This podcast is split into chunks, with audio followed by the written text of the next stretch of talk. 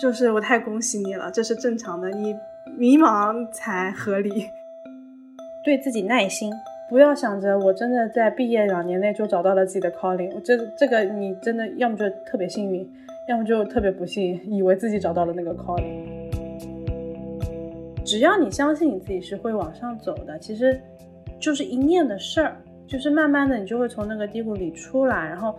你在往前走，就是你在一点一滴构筑你自己生活的秩序、你的节奏的时候，那个时候的你是非常有力量感和柔韧性的。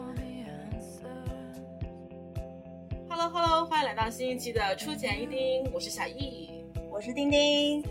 我是 Yuko。我们今天请到了一个非常特别的嘉宾，Yuko。如果之前有听过有台来都来了的节目，应该有听过 Yuko 的大名。然后呢 Yuko 在极客上也是非常非常活跃的极友。Uko 现在从事的工作其实是呃跟情绪相关的互联网产品嘛。然后我跟钉钉，嗯，其实，在比如说求职啊、实习的过程当中，其实也会遇到一些情绪上的问题，呃，工作的价值感的问题。所以我们今天其实想找 Yuko 来聊一聊。可能更多是从我和丁丁的一些想法出发，然后希望也能对大家有一些帮助。其实，嗯，我和丁丁最开始做播客的话，嗯，有一个很小的私心，就是想要知道大家在干什么，然后同时也找一找自己的方向。然后没有想到呢，就是我聊了一整圈下来吧，我发现我更加迷茫了。原因就是我之前知道的东西可能就那么几个点吧，呃，什么互联网啊，等等等等。然后现在我知道了，互联网底下有更多更多的东西，更多更多的可能性。然后我看到东西更多了，想的东西也更细了。所以说，我也就越来越迷茫，说好像有很多条路都可以走，那我最适合哪条路呢？然后我昨天其实在跟一个前辈聊职业规划的问题嘛，对方上来就问我说：“你最终最终想做什么？你要先你要先告诉我这个，我才能告诉你你应该怎么规划自己的职业。”然后我就我就觉得我突然有一点被问倒了。我之前本来只是想说，嗯，实习工作就是有事情做的时候，就会让我觉得自己很有价值。但是至于我终极的职业目标是什么，其实我我并不知道。我我就很想问 Yuko，就是你觉得这种所谓的职业终极目标是真的存在的吗？以及我们有必要在这个年纪就搞清楚它吗？如果有的话，你你的目标是什么呢？我觉得我还蛮难回答这个问题的，因为我没有正统的经历过一个大公司或者是那种呃传统行业的路，我一直都是野路子路线，所以我不知道如何跟你说终极的职业目标是什么。因为对我来说，呃，我所有做的事情，其实我并不会以职业为去圈定它，就是。呃，大部分人问我的时候，我会跟他说，我是做跟做跟人相关的事儿，就是了解人的情绪啊，帮助人如何处理他们的创伤，了解情绪和他们身体的反应，就是我会直接把这个效果说出来，而不是我可能要当一个什么什么职业的 title。呃，所以我没有办法回答你们说要不要有一个终极的职业目标，因为我也不是专业的 HR 出身，我甚至因为过于野路子，我都不敢说什么，然后怕误了 HR 们的，嗯，就是他们的一些专业的东西，嗯。但是你说到那个，呃，因为你本来是想知道，呃，自己可以发展什么才做的这个播客，然后没有想到更加迷茫了。就是我太恭喜你了，这是正常的，你迷茫才合理，不迷茫就有点奇，就不迷茫说明两件事情，要么就是呃你很幸运很顺利，就是你在你的早期就发现了自己特别喜欢的东西，就这种喜欢就是是身心喜欢的，而不是你头脑里喜欢的，就是你做这个东西的时候，你的确会有忘我的体验，要么就是你嗯。是一个特别听话的人，就特别喜欢，就是就是有很多人，他他们是他们其实不怎么关心自己的职业发展到是到什么，但是他们非常关心，哎，有这么一条路，可他可以按部就班的往前走，然后只要他还在这条路上，呃，比如说呃，我现在进了公司，那我的目标就是三年晋级一次升职，就是他特别喜欢这样按部就班的一个所谓的职业发展，呃，那么他会因为他现在的发展和他他知道，比如说他三年到五年他能长成什么样，他就会不迷茫了，因为他的短期目标是定了的，嗯，其实大部分现在的人。嗯，来说迷茫是很正常的。为什么呢？因为你的机，你看到的机会变多了。就我打一个比方，就是我觉得这个挺老生常谈的，就是大家可能，比如说我们这个年纪都知道，就是在以前那个年代，当包分配还是个金饭碗的时候，你的人就是我们的人生可能会更加走，我要去包分配，我还是哎，我还是要去下海，我还是要去做个医生，就是。它更前，但是当互联网出现的时候，特别是像类似于这种 KOL 都能一一夜暴富的时候，其实大家已经不知道我要变成我想要的那个东西的那条路到底是哪里了。加上很多人其实是混淆了，我想要钱，还是我想要一个名，还是我想要一种生活，还是我想要买套房，就是每一个其实它的路径是不一样的，对。迷茫好，你想想你现在迷茫，就记住这种感觉。就是如果三年以后还在迷茫，你可能真要反思一下这三年发生了什么事情。其实我之前就是跟 Uko，嗯，先聊了一下，我们先对了一下彼此的想法，然后我就发现，就是 Uko 是一个我我我的生活里几乎从来没有遇到像 Uko 这样的人。就是我生活里基本上所有的同学呀，包括我的前辈们啊，基本上都是好好的读大学，好好的读什么研究生，然后出好好的出来找工作、找实习啊，都是走这条比较正统的道路。然后我们只是在纠结啊，我应该去大公司还是小公司等等这种问题，我应该去 A 城市还是 B 城市。然后跟 Uko 聊的时候，我就发现 Uko 的所有的路径和故事和。你刚刚说的野路子嘛，就是跟我们完全不一样，所以，嗯，我想就是能不能先请 Uko 介绍一下你的这个野路子大概是怎么样的？我觉得，嗯，我很想再听一遍。嗯，好，丁丁好像没有听过吧？嗯，没有。嗯，对，期待一下，期待一下，因为我每次演绎的不一样。对。啊，我先说一下啊，我是我现在是在经营着一家正念生活馆，然后里面主要是一个开放的正念生活的空间啊，大家可以来去呃体体验一下城市里面那种静心啊、打坐啊、禅修啊、喝茶啊这样子，然后如何让自己慢下来，如何让自己更好的和自己的身体沟通这么一个空间，然后。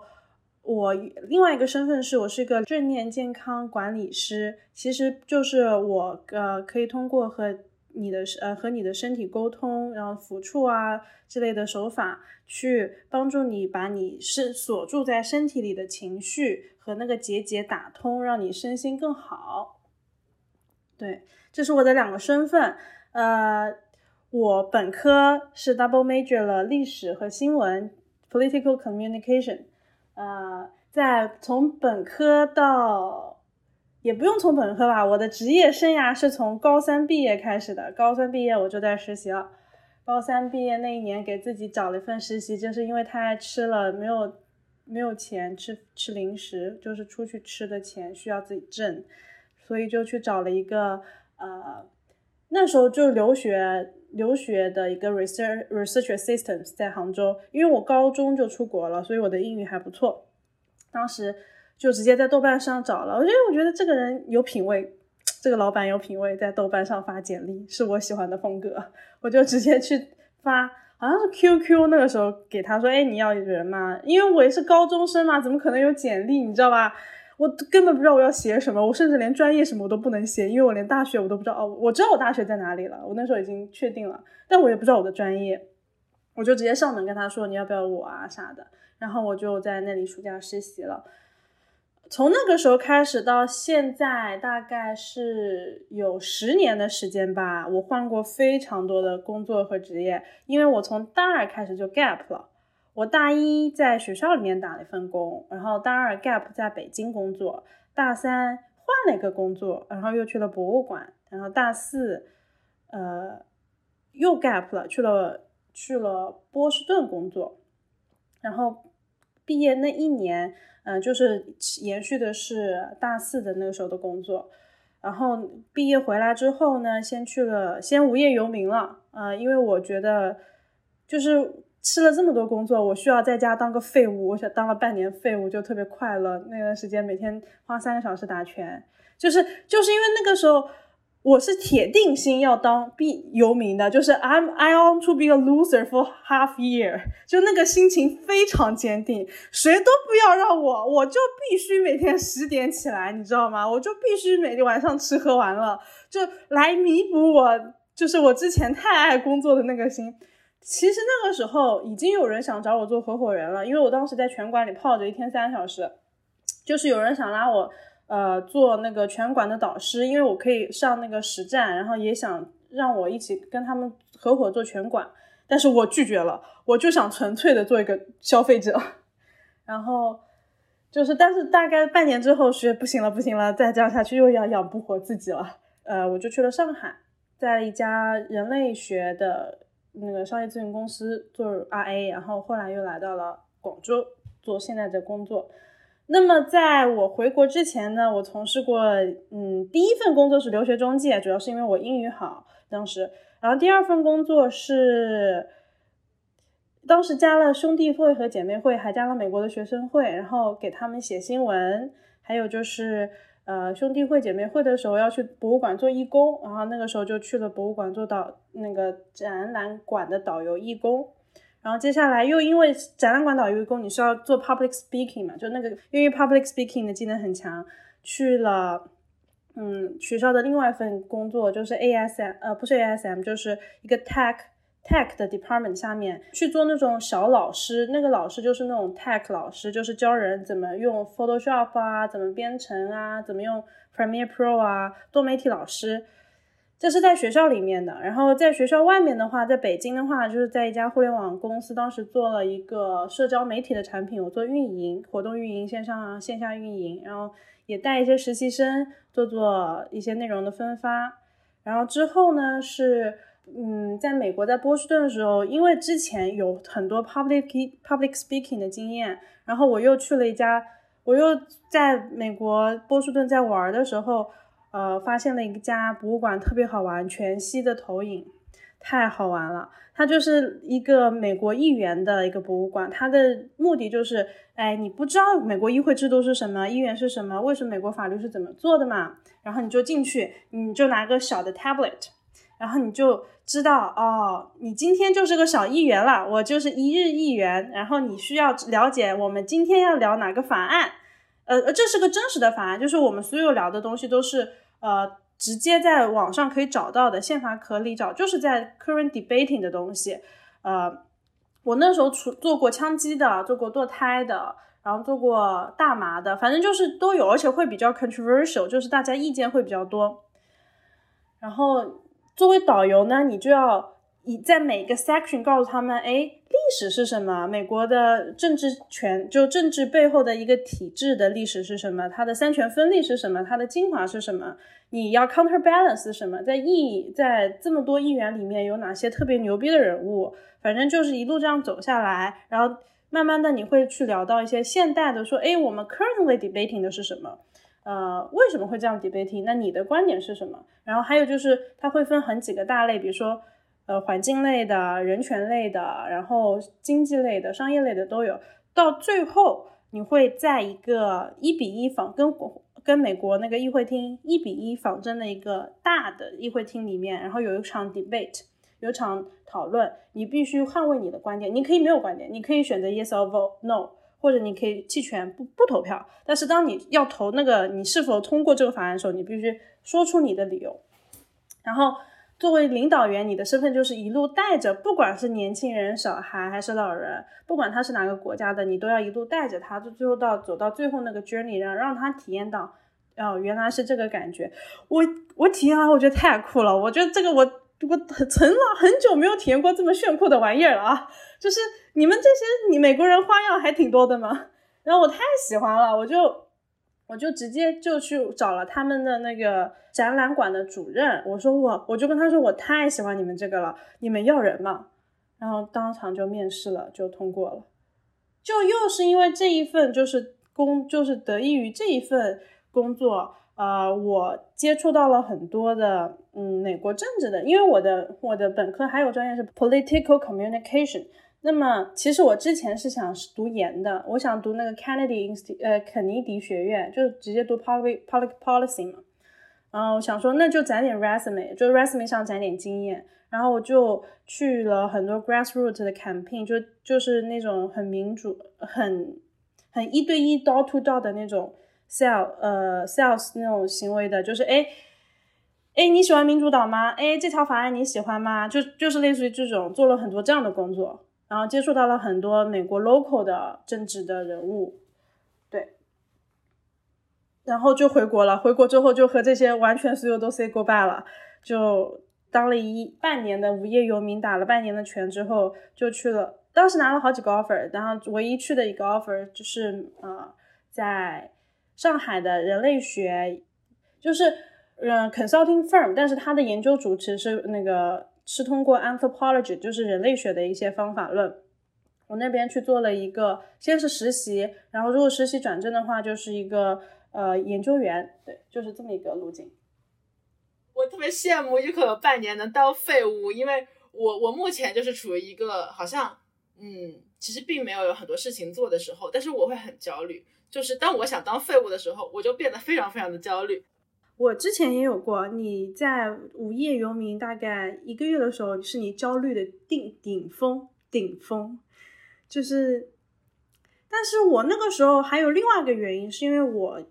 回家的时间很少，所以我当时特别想说，我要花点时间好好陪家里人，这是一个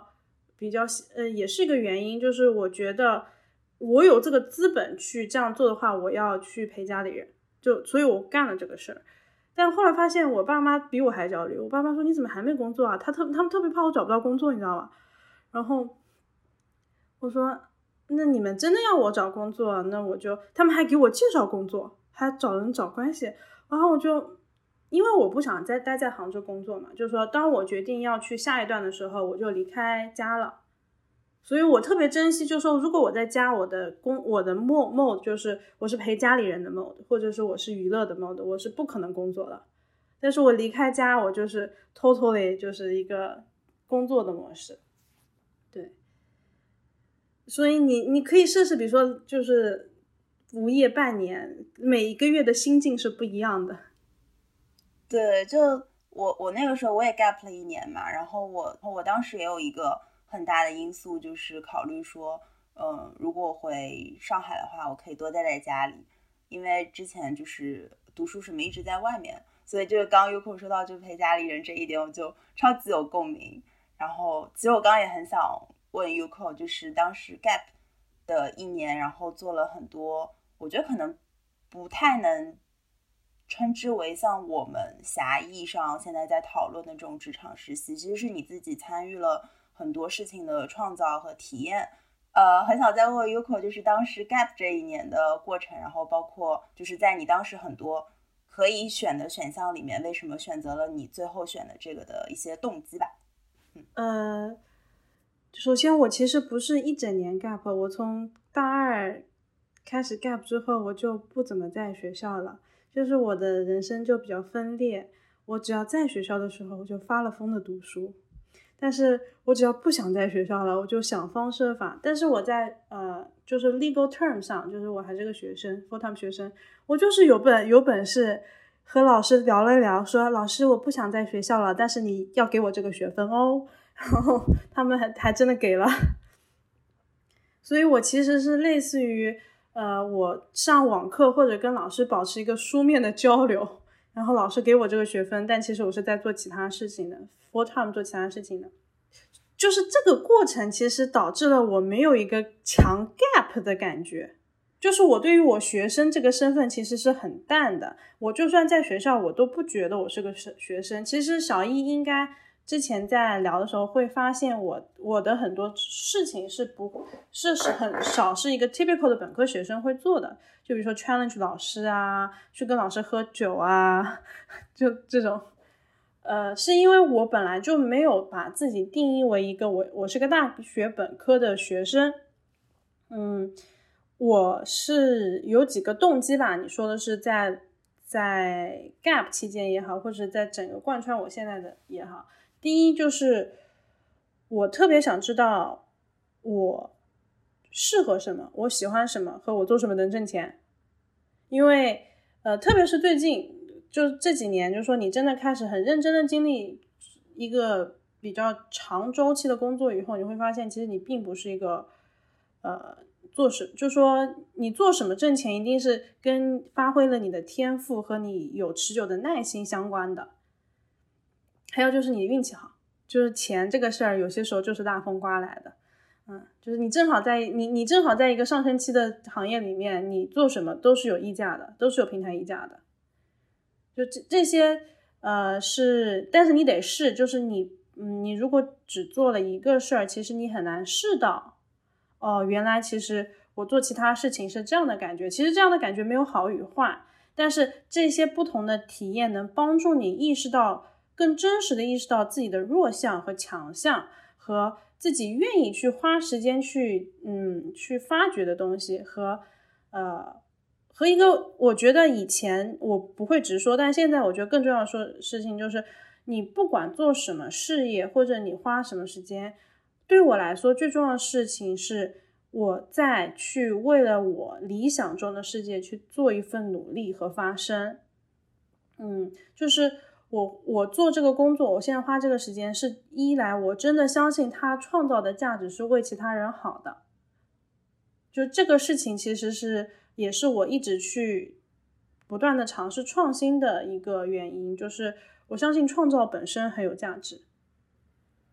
有一个很有意思的话，在留学圈里特别特别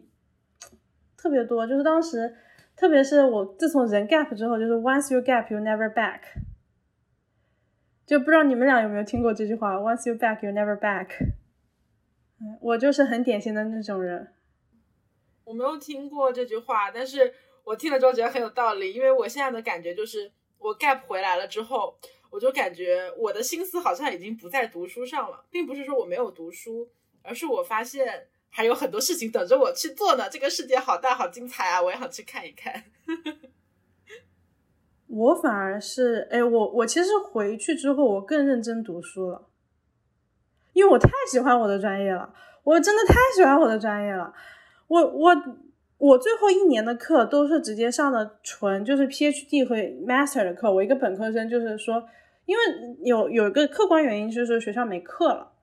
然后我就说，那你要给我学分啊？那怎么办呢？他说你要不就上一个 Master 的课。我说嗯，也不是不行。然后我就去，我我我最后一年真的逼死自己，你知道吗？我每天跟一群 PhD 聊人生哲学，我这真的是。挑战我人生逻辑和理论和对于世界认知的巅峰，但很喜欢，就是那个时候是真的喜，就是很纯粹的喜欢读书，就是每天最开心的事情是去去 seminar 跟老师聊天，然后写 paper，然后读读书，然后再想新的 research，就这这个过程特别快乐。其实我比较好奇，就是优酷姐这种，嗯，就非常乐于去探索，然后非常勇敢，然后。我觉得可以说就是不太像，就是很多学生会有一种学生思维嘛，就是对老师觉得可能老师是权威，然后我面对他的时候是一种听从或者说完全去学习的状态。但优酷姐，呃，包括对于老师、对于学校的课程，然后包括对于自己想去体验的事情，都把自己放在一个非常平等，然后自由去探索的一个状态当中。就是你在高中，然后到大学。就是直接出国就已经形成了这样的一种性格和心态，就是，呃，优酷姐这种心态是怎么形成的？因为好像我们之前，呃，一直读初中、高中，在九年义务制教育的过程当中，我自己觉得好像很难去这样，是因为家庭，呃，父母的影响吗？还是有经历过一些别的事情？因为我都付钱读书了，为什么要把自己放在一个低一点的地方呢？就是 I'm paying for the money，就就是这很贵啊。嗯，其实其实有一个原因的，嗯，我觉得是因为我在高中的时候，我遇到了很，我遇到了几个老师是那种，我的历史老师，我的美国历史老师跟我有关系非常妙。因为我在高中的时候，其实我刚开始从美呃初中去美高的时候，啊，我的英语不好啊，非常不好，然后说也说不好，语法也说不好，然后他们就创造了一个词，我的我的美国历史老师创造了一个词叫做 “Yukoism”，大家猜 “Yukoism” 是什么意思？就是 “an anything ridiculously coming out of Yuko's mouth is called Yukoism”，因为我当时。说话就是也听不懂，你知道吗？就是说一句，他会老师会说 uk 你在说什么？你给我说清楚。”然后我就说：“你给我说清楚我在说什么。”我们俩就怼起来了。那个老师很喜欢我，然后他当时还给我下了一个 assignment，就是我们会有那种长期的 reading 作业，其他人的 reading 的作业都是自己选的 book，我们老师不是的，我们老师 assign 我一本超级厚的义和团起义。他说：“Uko，你必须要读一个美国人写的，一个美国那个传教士写的《义和团曲义》。我真的是当时我说你 Are you fucking kidding me？因为我当时刚去美国，然后词汇量和什么，就你可以想象是一个就是初中英语的词汇量。我看到一本书，我当时都惊呆了。我说你你你你脑子在想什么？我脑子在想什么？但是。”呃，我很感谢他这样做。有个原因就是说，他从来不会因为我是个外国人去 challenge 我的学术能力。他说：“Uko，你喜欢他，你去读。”就是他他会告诉你你哪里做的不好，然后你下次改就好了。就是，所以我一开始成绩超级低，但是我后来就慢慢慢慢变好。但是他不会说：“哦，你你是外国人，你就不要读，先读这么难的了，或者你你你就先读一些 baby 的。”就是他挑战了我这点，然后我又挑战回去了。我们俩在这个循环里面，我们俩经常在课上吵架的。就是你能想象，一个美国老大爷已经满头白发了，和一个中国小女生在网在课上经常怼起来。他经常说，因为我以前眼睛很小，然后我又爱打瞌睡。他说，经常在课上说，Uko wake up wake up I can't see your eyes。我说 I'm fucking open my eyes right now。fucking 是那个不能说的，因为当时肯定会被 detention。但是。就这样的互动的过程里面，其实因为我刚去美国，我我还没有一个很明确的 sense，说我要怎么跟美国那边的环境去去聊天的时候，我就已经跟我们老师是这样的一个相处环境了。哦，啊，事实证明我的当时我后来拿的全，我拿的那我那门课拿了 A，就是是少，就是我们课是我是 top 的成绩，但是我一开始是很差嘛，然后慢慢慢慢拿回去，就是这堂课。给了我一个呃体验，就是如果你不知道什么，如果你不说什么，你要跟老师说。就是因为我们老师可能就是性格好，他喜欢跟你怼来怼去，呃，所以我就用了一个非常 drama 的方式在网上跟他说。但是他给了我一个特别强的信念种子，是你要跟你的老师沟通，特别是文科，你知道吗？文科所有很多的 A 是你怼出来的，你不怼你就没有 A 了。对我到了大学也是很多老师给我逼的，我说你再给我看看，你你先说服我，你为什么要给我 B，？我们再来聊聊为什么我能拿 A。就是你一定要知道，就是导师是希望你们每个人都好的。这这个好，就是说，呃，在这个过程中，你要展现的是你的整体的能力。就是当你就是因为我是一个。我知道我的弱项是在写作，所以我经常会语法错误。但是我不觉得我的思辨能力和我这个 argument 是错的的时候，我就一定要怼到他觉得这个是对的，然后他只会扣我语法的分，而不会扣我思辨的分。就是我一定要确保，就是他知道我在 presenting 我是一个整体的我，而不是你只是单单从课本上看到的我。我觉得这是一个很。不能说勇敢的心态，而是我一直有一个，你如果不去 presenting，你你你你每个人都有义务去做这个事儿，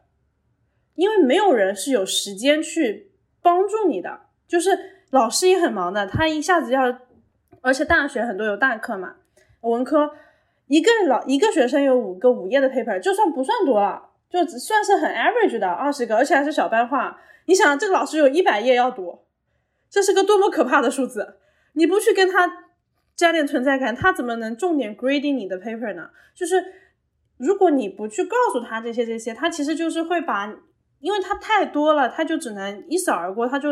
给你一个 like。第一印象分，但是你再去跟他 argue 的过程中，或者是你在之前就在找他，跟他在跟你的交流中，他帮助你去 developing 你的 thesis 的过程中，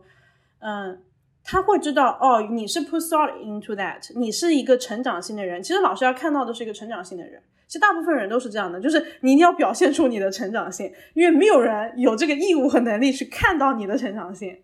嗯，哦，我特别有感触。就我在大一的时候，其实我是有这种怼的过程的，就是我选的自己的这个金融的专业，其实不是按照我的兴趣选的嘛，就是跟家长之前会有一个协商的过程。然后我选了之后，结果把我憋坏了，因为上的课我觉得我都没有那么喜欢，然后我就自己选了一门选修的课程，是讲宗教学的。然后那门课所有的 reading 都是这个老师他自己一个人写的。你每一周还要给他写一个读后感，读他的 reading 的读后感，但是那个 reading 写的非常棒，就是深入浅出。我就在想，我说，我说你写了一篇东西，我我为我怎么样写出我的读后感呢？就是我不能把你讲的东西都再讲一遍。然后我每次读 reading 的时候，我就带着那种挑刺的眼光，我要看看老师哪里写的有问题。然后结果没有想到他给我给我的分特别高。有的时候老师会说，我觉得你说的是对的。然后有的时候老师会写一篇跟我一样长的一个 feedback。发给我说，我觉得你说的东西是错的，你再听我讲一讲。虽然我跟他没有那个口头上 argue 的过程，但我仍然很享受这样一个来来回回。但是我发现我的这个思辨的能力到了后来就越来越弱了。我我我不知道是不是因为我后面上的课都更加的是那种有标准答案的课，然后就让我觉得我平时在课上跟老师的交流过程还没有我跟那个 tutor 的交流过程，就是类似辅导员的交流过程多，因为辅导员教你怎么做题。所以，如果你最后是变成了你的 assessment 是做题有标准答案，那你最后跟这个 professor 的交流就会变得特别的少。然后这是我的一个一个感触吧。呃，其实其实你刚刚说这一点，嗯，我想反问你一句：你觉得读书或者是读大学是做题，还是上课，还是什么？我觉得。虽然我其实并没有后悔我之前经历的事情，就是我不太会后悔。但是如果我有再选择一次的机会，就是我还是希望要自己的兴趣来选择。呃，但是我个人的观点就是，我觉得可能我在高中之前全部都是被别人安排的。你要上什么东西，你要你要读什么课，你要做什么题。到了大学，就是你读什么专业，然后这个专业很大程度上限制了你这个呃大部分时间投入的一个角度，然后。你就要去可能啊，如果你本科直接出来工作的话，你就要去选择一个工作的方向。然后你的第一份工作可能就是跟你的专业有关的。所以我觉得其实中间欠缺了一步，就是说，如果你在高中的时候就已经明白你想要做什么了，你对什么方面感兴趣了，那你就可以选择你喜欢的东西。但是大部分人可能是中间缺少了一个过程，就是说，呃，自我探索的过程。然后我是觉得我的自我探索是在我 gap 那一年完成的。就是那一年，我真的明白自己在做什么了。然后之前我觉得我是没有想清楚我读这个专业在做什么的。不过回来之后也没有几门课了，所以现在就很闲。但我回来了之后，就是有在看一些自己喜欢的东西，然后想一些自己喜欢的东西，有在跟老师交流。对我觉得可能对我来说，gap 那一年的意义会更大。那也是你大学的一个部分。当你去定义你大学的时候。其实我们在回看的时候，大部分时候最后会忘了我们做过什么题，会有什么。就比如说我，我在回忆我大学的时候，我真的太爱我们学校了。就是除了它冷，你只能读书之外，没有任何的缺点。当我在回忆我的大学的时候，我特别感谢我大学教会了我一些事儿。嗯，第一件事情是，它教会了我真诚的力量。我们大学有那个篮球，呃，有那个 football 美式的橄榄球，篮球和橄榄球都是我们学校强项。我们学校 Big Ten 里面算就是 top 的，就是我们现在说出去也是可以吹吹小牛逼的那些人。然后所以其实大家都超爱看这些，然后就是明明明天有考试的，今天一定要喝酒看完这场比赛。而且最近是说，就最近又是 game season，然后你知道，就是群里又开始活跃起来了。然后你会发现很多的老师，他在那个时候也是，哎呀，你们最近也不要太认真读书了，看看球吧。然后你会发现，哦，原来。每个人都很鲜活，他有自己喜欢的事情。就算是一个在台上这么一本正经的老师，而且只会打给 B，从来不会给 A 的教授，他也会鼓励你去去穿耀的你的人生，你去看看球吧，你去约个会吧。然后这是我在大学学到，就是说人面对自己喜欢的事情那种真诚的感觉，它不分年龄，它也不分阶级。呃，我非常感谢我在大学遇到的基本上所有人，他们。给我留下了非常非常灿烂的一笔，然后我相当于，但是因为我也是一个非常造作的人，所以我觉得我也给他们留下了足够浓重的一笔。但是这个过程是我到现在我都觉得是很开心，然后每次想起来就会很开心的笑的。我还很感谢的是我的专业教会我的，其实我专业教会我的是没有任何的实用技能，因为。我总不可能聊下来跟你们讲美国六十年代平权法案到底发生了什么，那那个党派干了什么狗逼叨糟的事情，干搞死了另外一个党派的另外一个人，然后那个党派又因为什么事情搞死，就这种事情就只存在于很 geek 的播客里。对啊，我也不可能这样跟你们讲，但是在这么大量的阅读和不断的跟老师 argue 和思辨的过程中。我学会了很多对于时间也好，对于历史文本这些的敬畏心，因为我是一个很 liberal arts student 出来，就是我可能没有像金融那样，就是我知道了一个技能，我知道怎么做题，怎么样，但我发现我会提问了，我觉得这点是我现在到现在都觉得我非常非常。感激我们老师教育我的，就是我们老师会一直跟我强调两点，就是 you you know you have to ask the question，就你不能坐着等别人来告诉一些东西，你要自己去问，因为这是你的视角。还有一个就是 you you you have to be original for your 那个 point argument，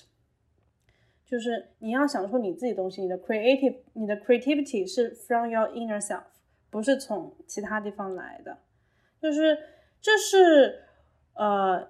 可以说这是我现我在大学里学到的。但是事实上，我从大二开始 gap 以后，我发现这也是我以在之后的人生里面，我特别得得益于这些呃内部的东西，会让我变得更开放，更有可能性。就是可能我的优点就是你们会觉得平平无奇的东西，我就觉得很有意思，我并且能挖掘出新在这个上面挖掘出新的可能性来。这是呃，我这是我到现在我都会特别感激的，就是哦，原来我去，因为我一开始上大学的时候，我也没有知道我到底要什么，然后我也不知道原来我会学这两，我换了五个专业才来了，这才选定了这两专业。我后来我差点 minor 德语，呃，主要是实在是有点不想在学校读书了，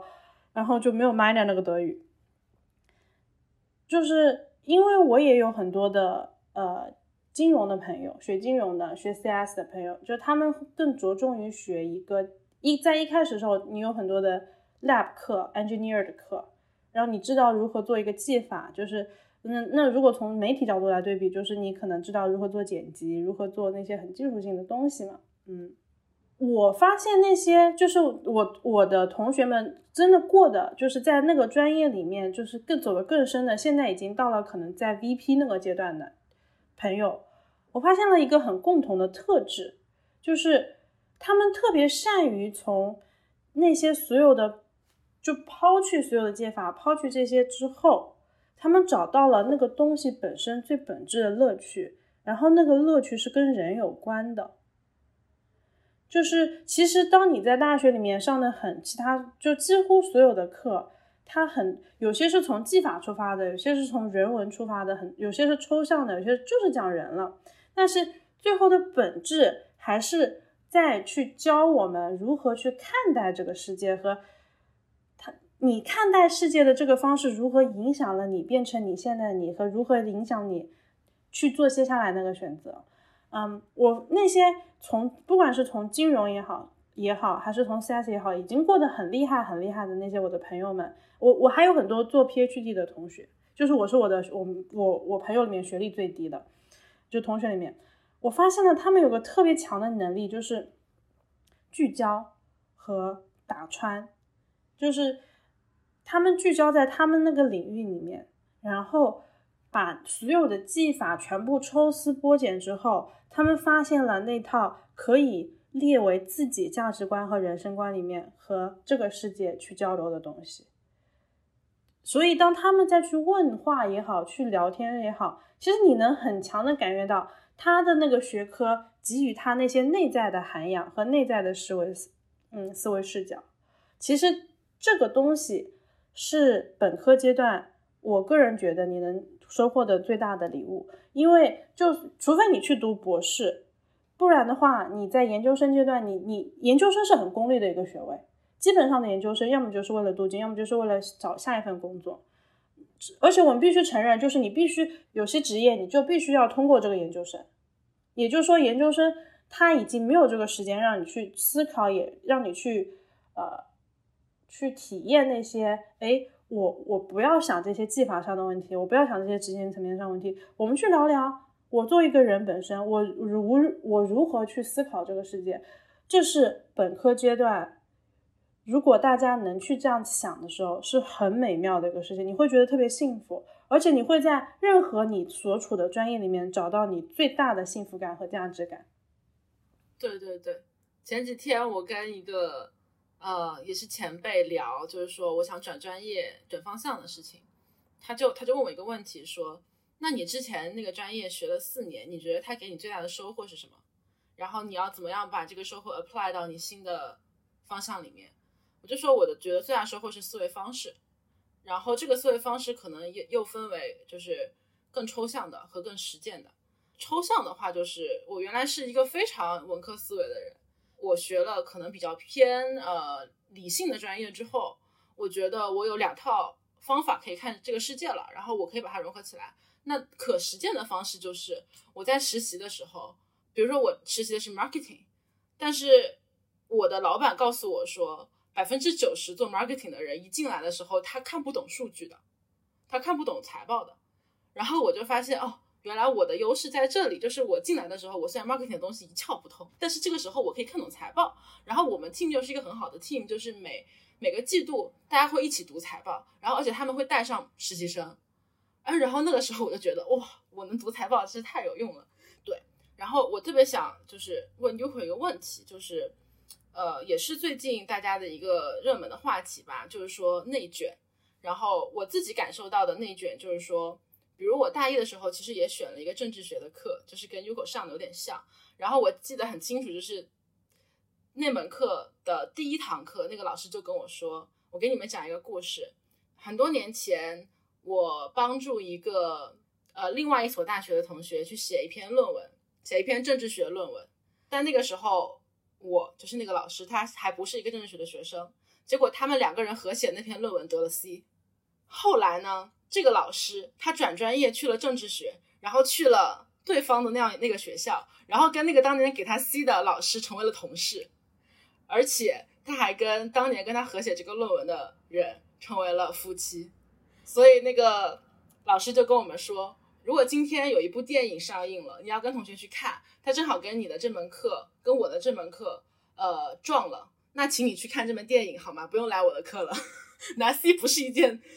丢人的事情，他就就这么想。然后我觉得这个老师好有趣。但是你知道吗？后来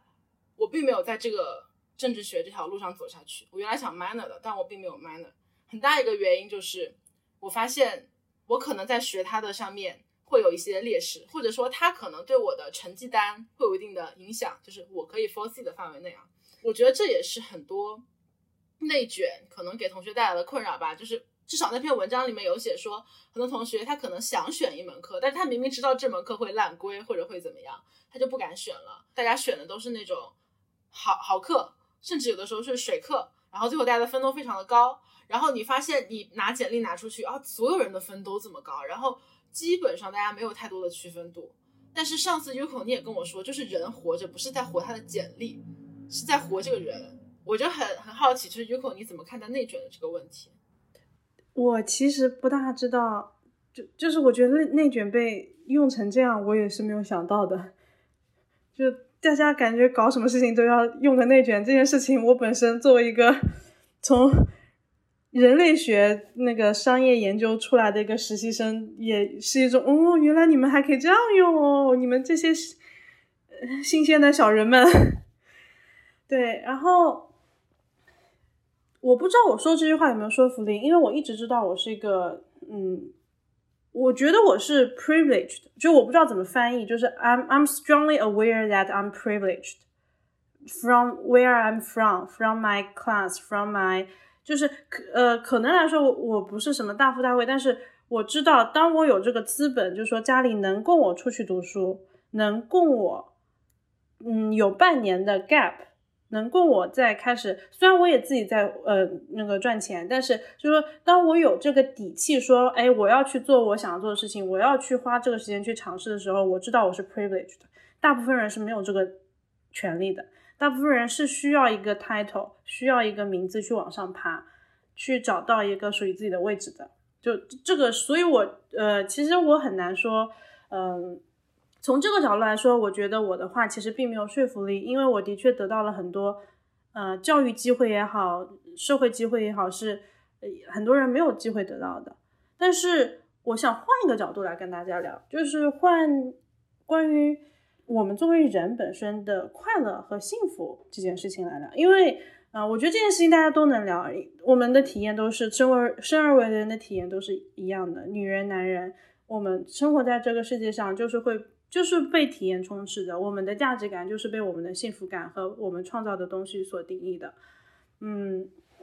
从这个角度来聊的时候，我会觉得内卷这件事情是一个很好的契机，让你自己和你自己的身体去聊聊看，你现在做的事情是不是在消耗你。是不是让你觉得有意义？为什么这么说呢？就是从经济学的经济角度来讲，嗯，内卷，然后你去拿一个 higher pay，或者你要拿一个很好的东西，然后你会发现你太不喜欢这个东西了，然后你的身体出现了一些机能上的损耗，抑郁也好，或者是焦虑也好，或者是脱发，就这种算小的，大的就是很多的新生疾病，像癌症的都是病，就是气出来的。你有没有这个资本去买你的医药费呢？还是你愿意把这笔钱和这个时间投资在自己的人生的身体上？你现在就开始保养起你的身体，会不会好？就是这个时候是一个特别大的警钟，就是去让大家知道，你不管是不是在内卷，你和你的身体一定会做一个选择。你你选择在这场游戏里面这样干下去。你的身体是不是跟你是一条战线的呢？就是大家可能没有意识到这个问题。嗯，我因为我工作的缘故，我的确接触到了非常多的人，他们，嗯，他们已经爬到了一个很高的位置，但是会发现非常的不开心，心里很苦。嗯，其实本质上是因为他们和自己的身体失联了，和自己的 like mind 就是 mind 和 heart 失联了，他们做的东西是。就像一头牛一样，就它一直在前面动动动动动，就是为了赚钱而赚钱。但是这个时候，其实真的应该停下来想一想，你赚的这个钱对你来说的价值到底是什么？就是这个价值其实就真的是可以很很客观的去评价。比如说，比如说啊，你的生活方式是变好了的，你就是。住过就是你，你住上了更好的房子。你之前可能吃不饱饭，你现在就是衣食无忧。我觉得这个特别好，就是说你，你起码过上了更好生活。要么就是，哎，你以前，呃，你可以为你的家人过上更好的生活。我觉得这个也是价值感来源的很大的体现。还有更大的价值，其实是如果你的价值里面没有身心这个价值，就是说你做的事情不是帮助你。去更好的回归你的内在，帮助你去挖掘你自己真正热爱的事情，那些内在动力的事情的时候，你就会开始消耗自己。那么从长期的角度来讲，你的创造力也好，你的一个你，我们就可以一直工作，工作，工作，就是我们的执行能力会非常的 OK。但是创造力或者作为人本身那些天赋型的东西，就会慢慢的少少少少少，越来越空空空空空。那在更长远的角度来讲，它其实是没有创造性的，就是这是一个更长的路途。那么再说回到我们在内卷的开头，嗯，我特别知道很多人没有选择，就当他想要离家背井离乡去去。一个大城市打拼的时候，他是没有选择的，他就必须在那里拿一些工资，然后过上可能九九六的生活。呃，我特别佩服那些人。对我来说，我觉得我很尊敬他们，他们为了他们想要的生活在打拼。嗯，所以如果是这样子的情况下，其实我个人的建议会是。在微小的地方，就是你可能不需要辞职这么决绝，你知道吗？就是奔奔赴云南诗和梦想，但是你起码一个礼拜里面有一天，或者你每天里面睡前、中午睡觉十分钟、二十分钟，或者是走路的时候，你花时间去爱自己，就是因为你的碎片化已经很长了，我们可能有一一天有二十四小时。呃，可能有十十几个小时，已经是非常疲迷、疲于奔命的工作状态了。那么，就是邀请大家，在你真的有那些碎片化的时间的时候，就放下手机，去好好的跟自己聊天。真的就是吃饭的时候好好吃饭，睡觉的时候好好睡觉，不要再刷手机，就是睡前还焦虑一把，然后再带着这份焦虑继续睡觉，明天又是 loser 一天，何必呢？去听听音乐，去看看。世界就是你身边的那些花花花草草，就是这些生活里面的微小的幸福感。就是当你体验到哦，原来我也在生活，我的确是为了自己创造一个更好的环境的时候，这些的幸福的体验会帮助你去抵御你在内卷这个过程中无限的焦虑感。而且你一旦开始试了，你就会知道它的能量非常的大，它会比你刷。三十分钟抖音得到的那种所谓的很上头的快乐更长久，它会慢慢的告帮助你体会到，哦，原来就秋天到了，然后桂花开了，原来桂花这么香啊！就当你去闻到，当你的身心，就你的五感、你的嗅觉、你的视觉、你的听觉，去真的去接触你真实的人生的时候。你才会有那个力量，你才会为自己蓄能，去帮助自己走好人生更下的那一层，就是呃，这才是呃，当我们就说幸福感也好，体验感也好，这是这是最靠谱的，这也是大家都可以去做的事情。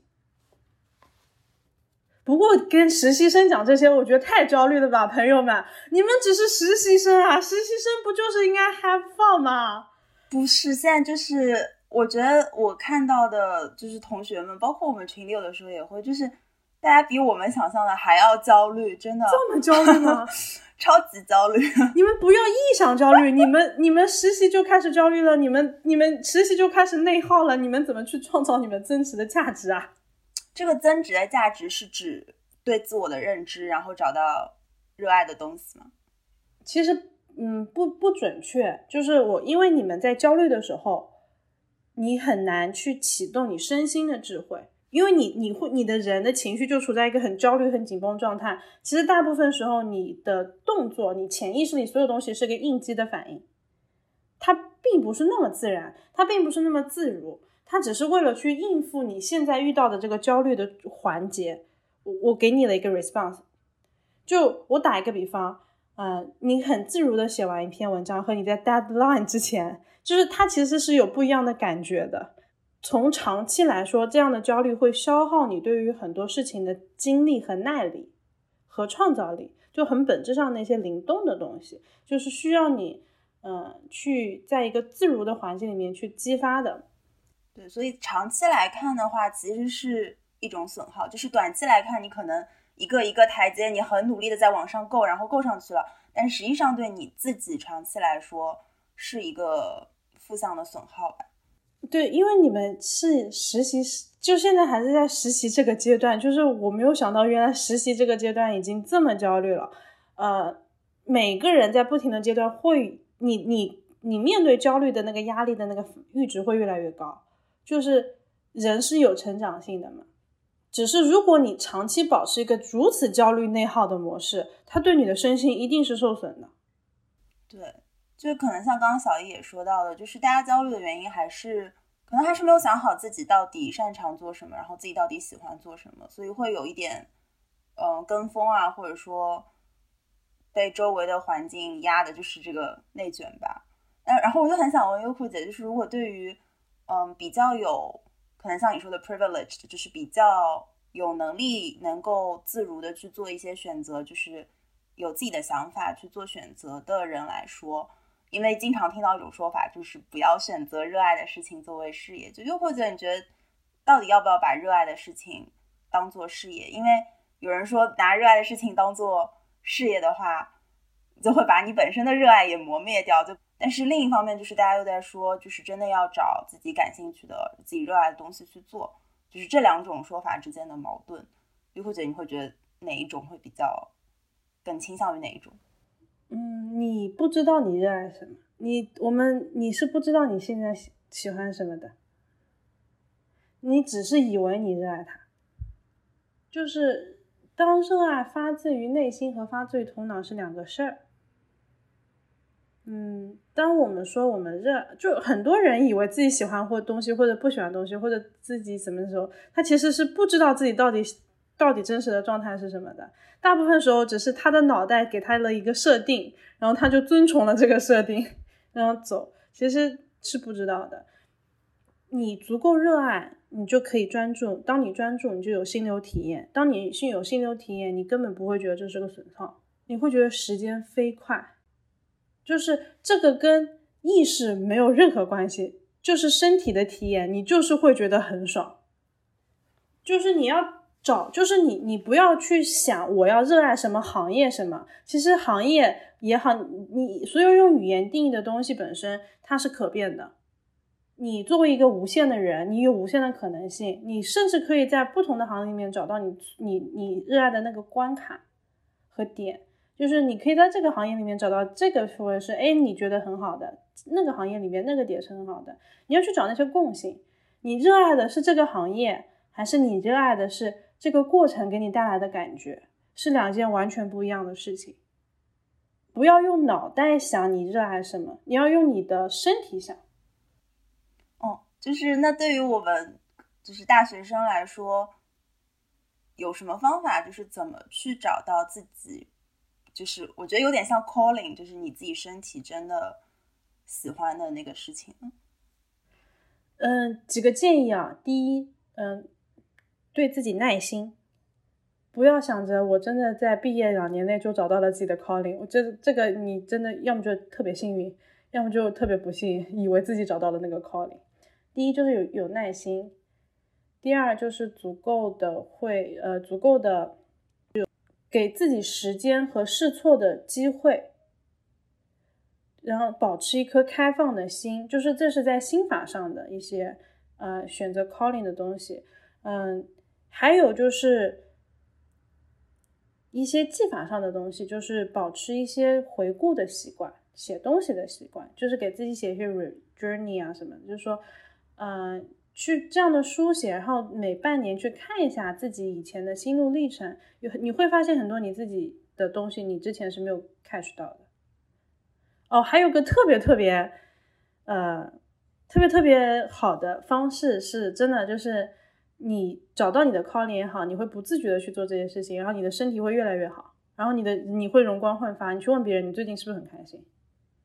你你你一直在做你开心的事情，你别人都会觉得你真的很开心。但是你一直觉得，你一直觉得自己做的事情是个傻逼，你你真的脸上就会说 What the fuck am I doing here 的那种感觉，就是别人会知道，这两个的区别是很明显的。我之前就是有跟朋友就是聊嘛，反正就闲聊，然后大家说起嗯在做什么实习啊，或者以后想做什么的时候，然后有过两两个还是三个朋友都跟我说，就是。我在说的时候，他们觉得我眼睛里面突然有光，就是我说我自己完全没有意识到，就是我我觉得我只是在很正常的跟就就像平常一样聊天，但他们都给我这样的反馈，然后我就觉得说，哦，原来真的是这样的，就是你真的会有不同的反应。对，就是这样，是你身体，所以还是那句话嘛，就说你的身体、你的情绪、你的眼睛，比你的脑袋更知道你喜欢什么。你的脑袋还在想我到底喜欢什么时候，你的身体已经做出反应了。就真的要相信身体的反应，就是你已经做一个事情做到气到胸痛胸疼了，你你真的要反思一下，你是不是真的喜欢这个事情。我可能想补充一点，我能够感受到就是 Yuko 说的那个心流的感觉，然后我也能有的时候会 catch 到就是丁丁说的那个你在讲某件事情，你整个人在放光的那种感觉。但是我个人觉得这个感觉和这个心流是一个很它的成因是很复杂的。就不是说，呃，因为我做了一份，比如说我喜欢的行业，我就会有这种感觉。我觉得很多时候我能够进入这个心流，有行业的原因，有我自己状态的原因，然后也有我周围的人对我是不是呃 supportive，然后有各种各样的原因，然后还有公司的原因或者环境的原因，所以我是很珍惜当我能有那个那个心流或者那个放光的感觉。但是我觉得，如果没有，也不代表说可能我行业错了或者道路错了。就比如说，如果我认定了一个行业的话，我会更倾向于去找在这条行业和这条道路上更适合我的公司和更适合我的环境。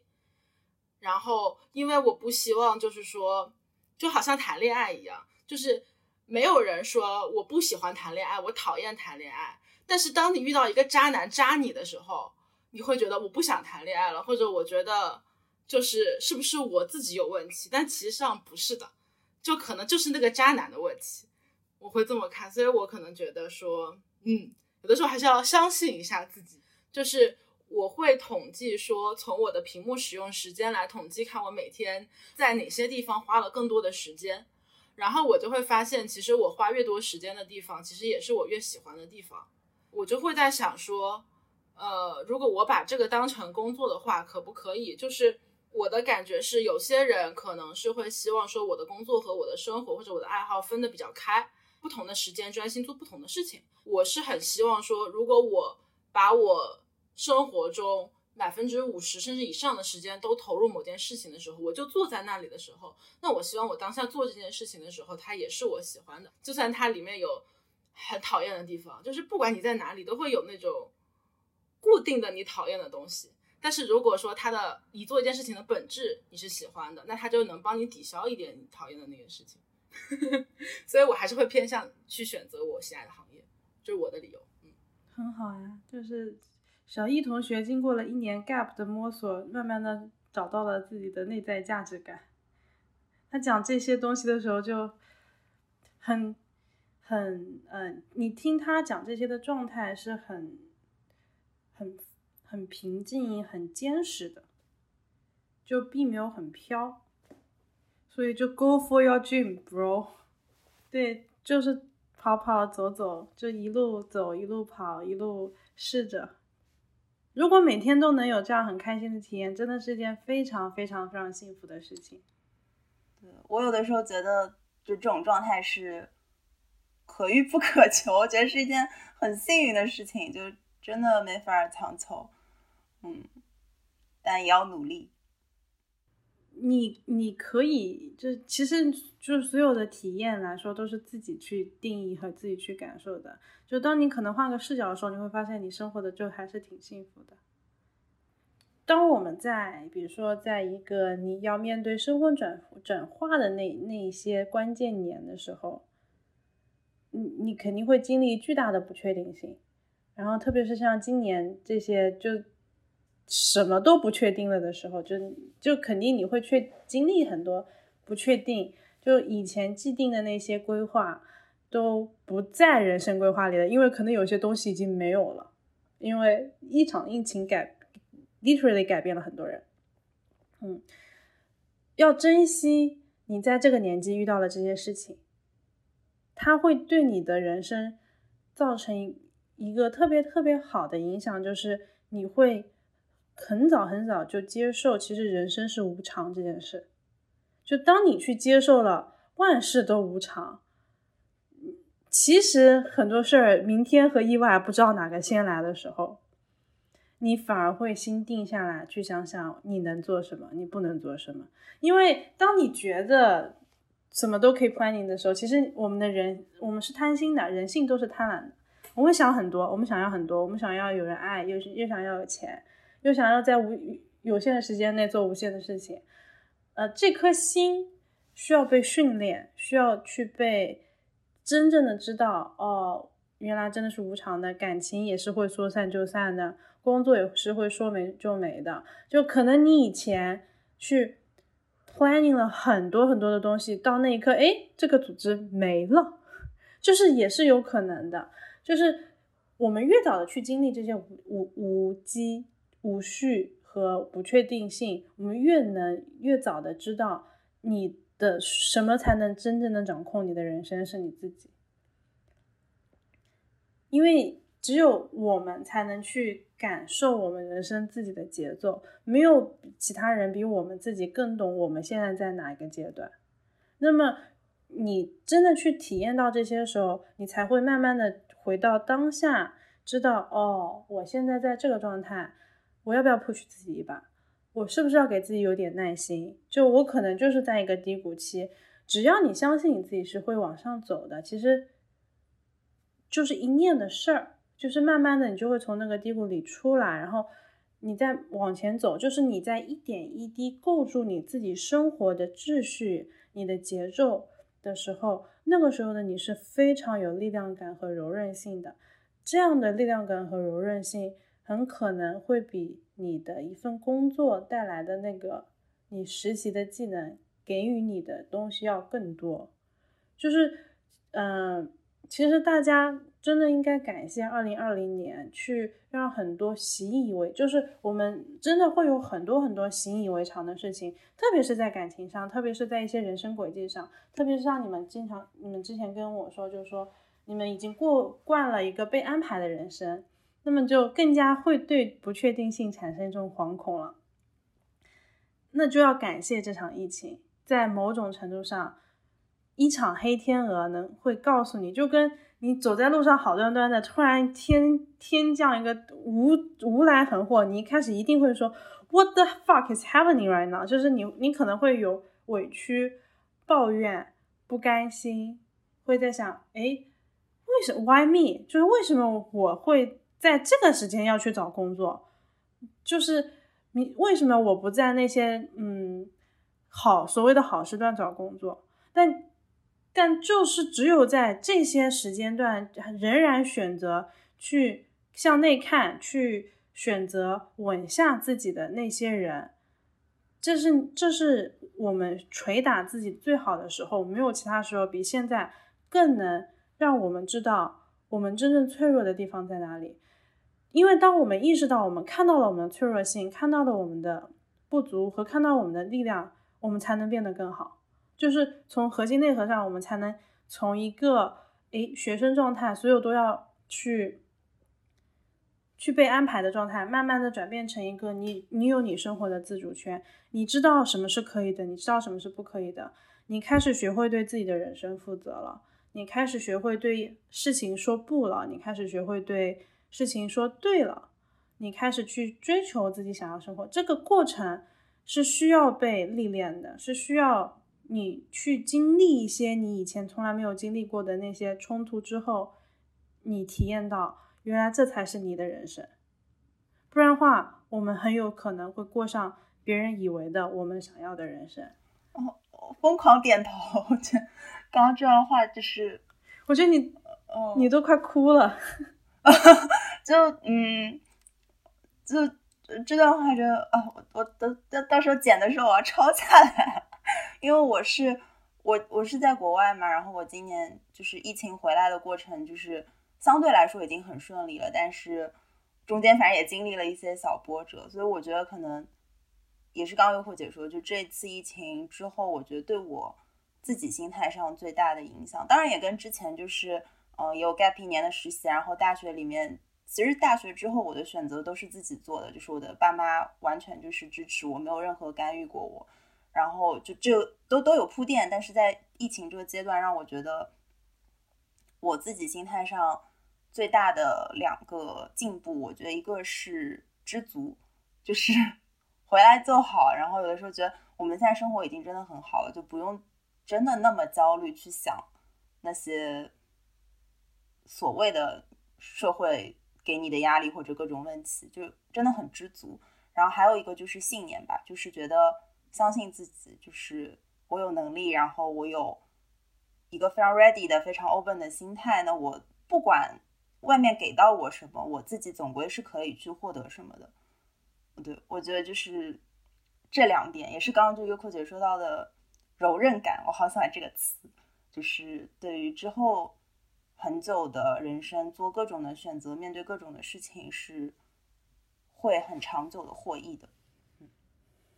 对，是很好的宝藏和财富来的。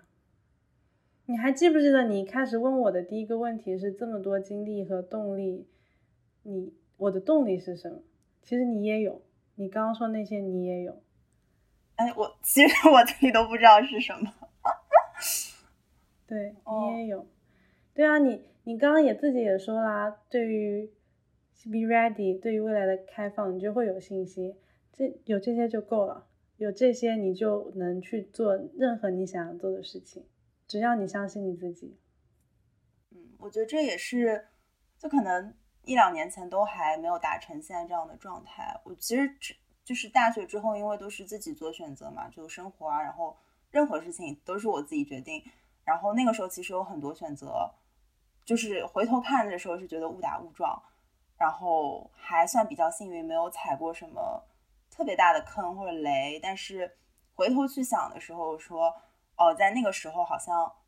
可能反而那个时候比较简单，就是像扣姐说的，就是跟着心流，就是我觉得啊，我直觉更喜欢这个东西，我就去做了，就是反而没有那么多的束缚，或者说条条框框，或者说定量的去比较，说哦，这个东西比那个东西，我要去给他一个打分，哪个会对我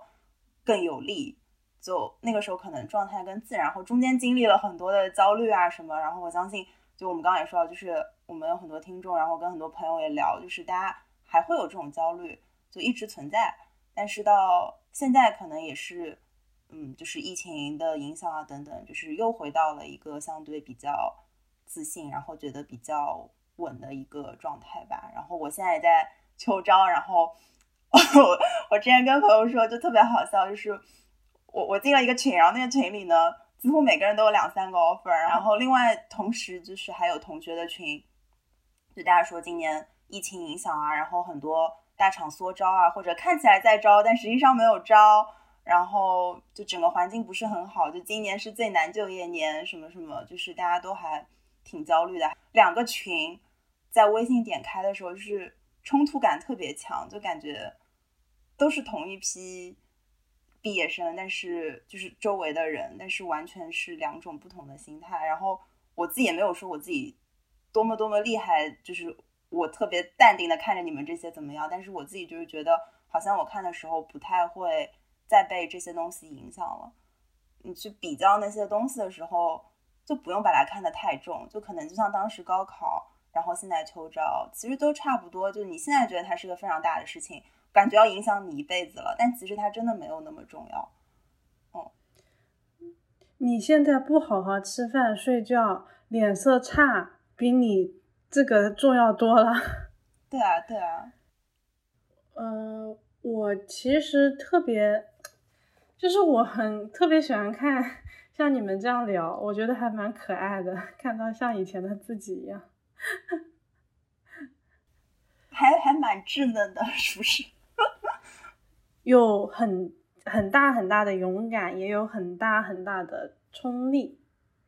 因为你们面前都是希望。你们现在虽然感觉说，哎，有很多实习的压力啊什么，但其实你们还没有，嗯，真的去那么强死的定位自己。其实是有两种人，嗯，我觉得都不冲突。有些人呢，他非常专一。他可能在大学，我有个好朋友就这样，他从大一开始他就知道自己要干什么了。他酒酒店管理专业，然后他就是想做这块的。那么他在大四，然后毕业之后三年，他已经取得了一个他这个领域特别好的成就了，因为他从大一就知道自己要做什么了。所以你也不要把自己，如果你不是这类的人，你也不要把自己跟这类的人比，你们的起跑线的时间是不一样的。嗯。但如如果你是第二种人，呃，第一，我我我的建议就是，第一就是，嗯，对每一个是保持开放的心很重要，就是真的去 test yourself，就说你喜欢什么，不喜欢什么。但是还有一点就是，呃，就是如果他真的是。第一就是你不要花太少的时间，就是你真的要去试一件事情，你一定要给自己一个时间准备期，就不要说一个月两个月就换一个，这这个不现实。就一个月两个月，我觉得你连公司同事的名字都不知道，你就要走了，你你合理吗？想想看，这件事情就不合理啊。但是也不要太长，就是说，如果你的沉没成本太高的话，可能也会影响你下一个阶段人生的安排。就是给自己一个很 nice sweet spot 和 time 去去搞，然后去尝试，嗯。在这个过程中去了解，这真的就是不断的问自己一个问题：这是我想要过的生活吗？就是很多人知道了工作，忘记到生活。其实生活它就是应该由生工作，因为工作给予你价值感，给帮你挣钱，这太重要了啊！但是生活里面也包括吃喝，嗯，就是这份工作是不是让我连饭都不能吃了？就是来不及吃了。这份工作是不是每天我花在，就是说无意义的事情上消耗太大了？我已经没有办法好好照顾自己，我可能连睡觉的时间都不够了。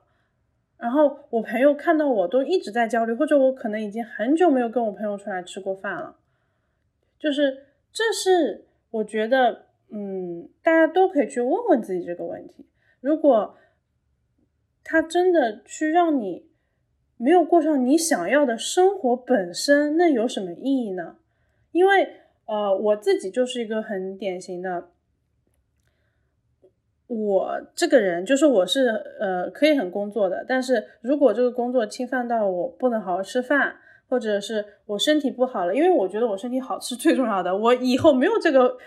我以我现在花在这儿的医药费就已经很多了，我以后要再去有个什么医药费，而且我觉得。比如说买那种重疾险是一个特别不好的心锚，你就好像说的好像以后一定会生病一样，就是你知道，就是不要预示自己，不要毒奶自己。我有这个钱，我现在有这个钱，我就呃，我自己的选择会是，嗯，我投资在把自己身体搞好这件事情上。呃，我特别怕晚景凄凉，你知道吗？就类似于那种我特别恐慌，类似于四十岁绝经，然后就开始脱发，然后变得很丑，这件事情对我来说真的是很恐惧的。对，就是我是我一直是这样想，就是我觉得我自己是最值钱的，就是我现在要给自己保值，我以后会更值钱，我不要把现就把自己贬值了，因为我的身体是很值钱的。哎，我觉得这种年龄焦虑就是，我感觉我们 peer 中间，我不知道小易有没有，其实我还蛮强的。我我完全没有，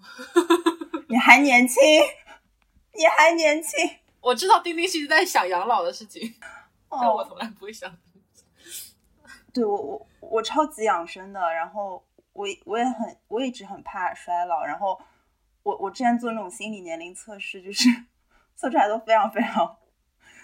就是超的我现在年龄的两倍可能，就是然后我是我们家就是最养生的人，就是我有买各种养生相关的东西，什么护膝、护脚腕，然后泡脚桶、按摩棒，就各。呃，各种养生的东西，对。但是我之前跟可能我虽然我们就没差几岁，但是跟我们这个年纪的同学聊，然后大家其实对年龄焦虑还是不是比以前这个年纪的人提早了？我不太知道，就我没有做过这种观察或研究，但是感觉好像大家会说，哎，你还没有到二十五岁，你已经开始焦虑了。但就是因为没有到二十五岁，就会觉得，哦，一眨眼就二十五岁，然后一眨眼就三十岁。然后一眨眼就四十岁，然后那个时候的我会是一个什么样的状态？我会不会脸上有皱纹？然后我的身体会不会，比如说因为工作，然后我的腰椎就不好，然后就很伤身体，然后我的视力会不会也低下？然后就非常非常焦虑，就对于身体，然后对于可能自己到时的工作跟生活的状态，然后对于自己到时候会不会成为，能不能成为富婆，就是对未来的一种还是担忧吧，嗯。对，焦虑倒也大可不必，就是必要的警觉是要的。对 焦虑就你你你都你这样的焦虑好像倒也大可不必，那你让三十岁就是快要过三十，就是我情何以堪呢？就是，但是你如果有一些必要的警觉，嗯，就是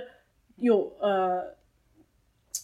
就比如说，真的不要熬夜。我不，我没有这个资格说，因为我也长期熬夜。但是你不要报复性熬夜，不要暴饮暴食，你知道，就是不要做那些故意在明知道健康底线的前提下，你还要故意折损自己身体，以证明自己是个青壮年的事情。就这种事情就不要作死。我昨天还在跟小易说，我要不要突击熬一个夜，然后把新的一期剪出来，然后后来 后来他还没有。对他文件还没发给我，我又睡着了，因为我平时睡特别早，然后实在是撑不住。丁丁真的是早睡早起小天才。你你你要知道，就是当当一个人有养老的焦虑的时候，他的确是会做出这种事情。哦，这是我。哦，就因为有一次我跟丁丁聊天的时候，然后丁丁就好焦虑，就是觉得自己老了怎么办，然后 我就嗯。我是完全没有想过这个问题，就是我我觉得我是有一种长大焦虑，就是就是急于长大，非常不希望自己特别小。就是当我二十岁生日的时候，我就很怀疑自己，说我怎么才二十岁？就是我我就很期待自己能不能明天就三十岁。就是我有一种迷之自信，就是觉得我以后一定会成为富婆，就是我三十岁一定会比现在更好，所以我就很想要快点到三十岁。然后老了也没有好担心，就是一直觉得自己就是命不该绝，就是不会很早死的，所以就好好活着，一定可以好好活。羡慕，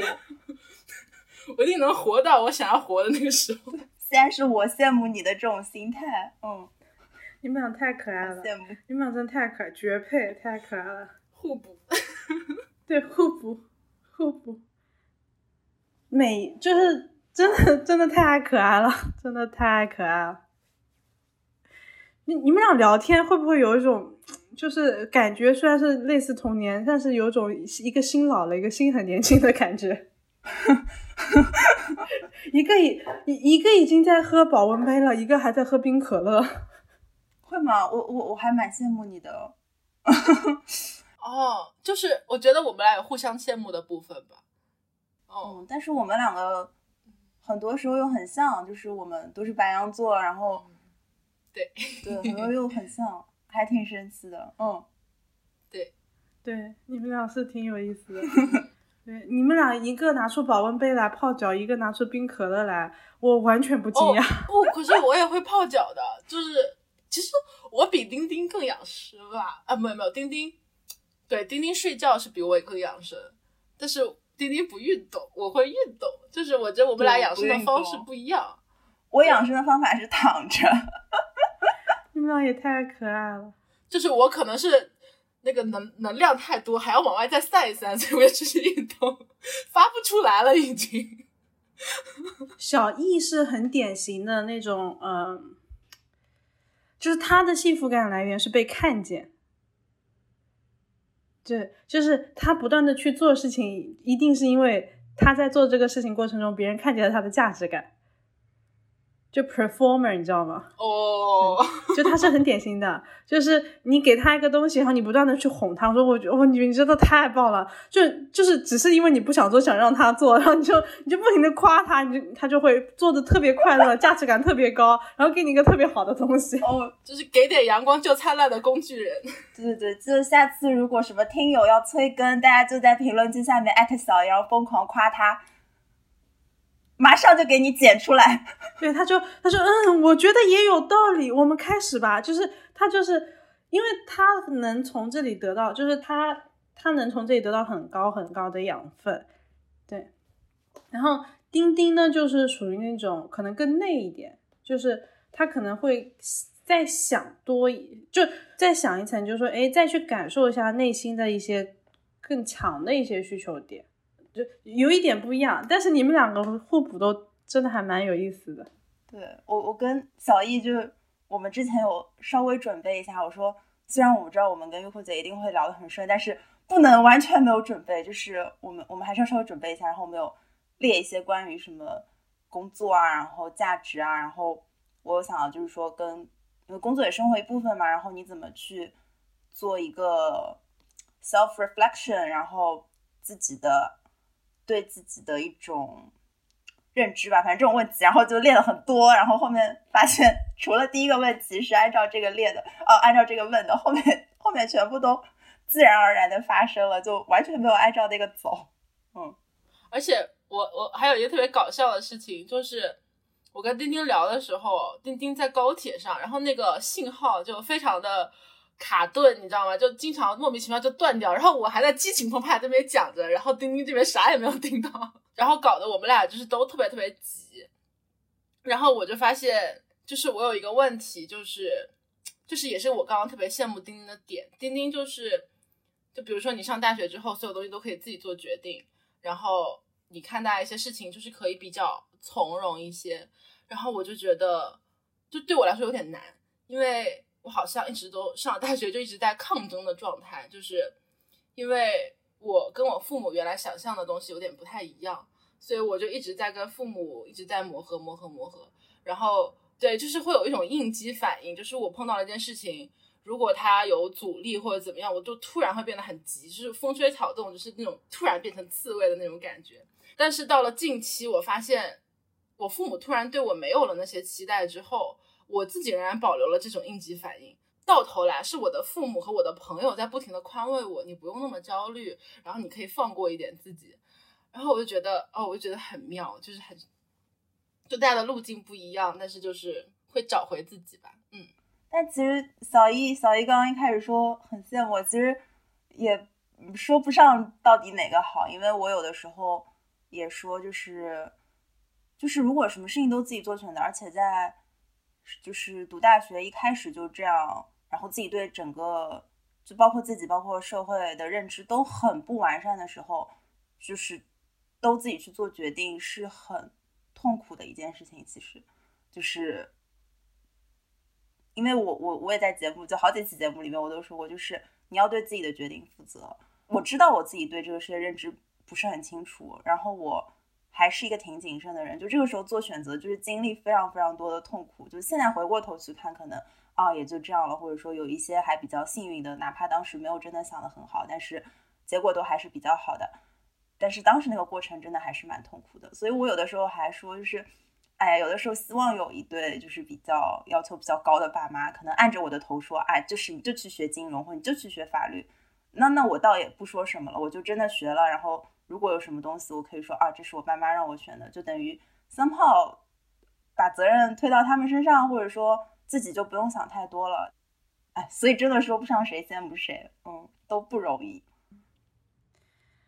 嗯，写日记是一个很好的方式，就是写心流的日记。你们刚刚问我 self reflection 的问题，然后刚好你们俩也分享了这一段，就是一个是。妈跟父母之间的一些抗争，然后现在才突然间回回到了一个，哎，原来我可以自己选择的一个状态。一个是，呃，一开始就在自己选择，但是其实很痛苦，因为你也不知道你那些选择就是责任和被义务是与生俱来的。你有你在做的选择，你有得就必有失嘛，你也不知道自己在好的 track 上。嗯，it takes time。所有好的事情都是花时间的。当我说好的时候，就是说所有的 valuable things，就是花时间去体验、去感受的。